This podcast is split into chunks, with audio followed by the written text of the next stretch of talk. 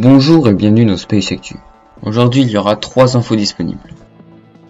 Blue Origin prévoit de construire une station spatiale privée d'ici 2030. En effet, la société s'est associée à plusieurs entreprises comme Boeing pour la construction de Orbital Reef.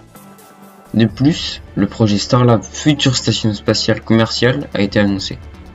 Trois spécialistes de l'industrie spatiale mettent en branle le projet de station spatiale privée et commerciale Starlab. Son objectif est d'exploiter la station d'ici 2027. Décollage réussi pour la fusée japonaise H2A. Le lancement de son satellite a eu lieu hier.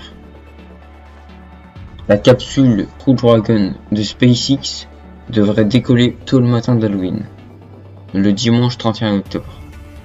Nous avons eu une bonne critique, a déclaré Joel Montalbano. C'est tout pour aujourd'hui, informez-vous bien.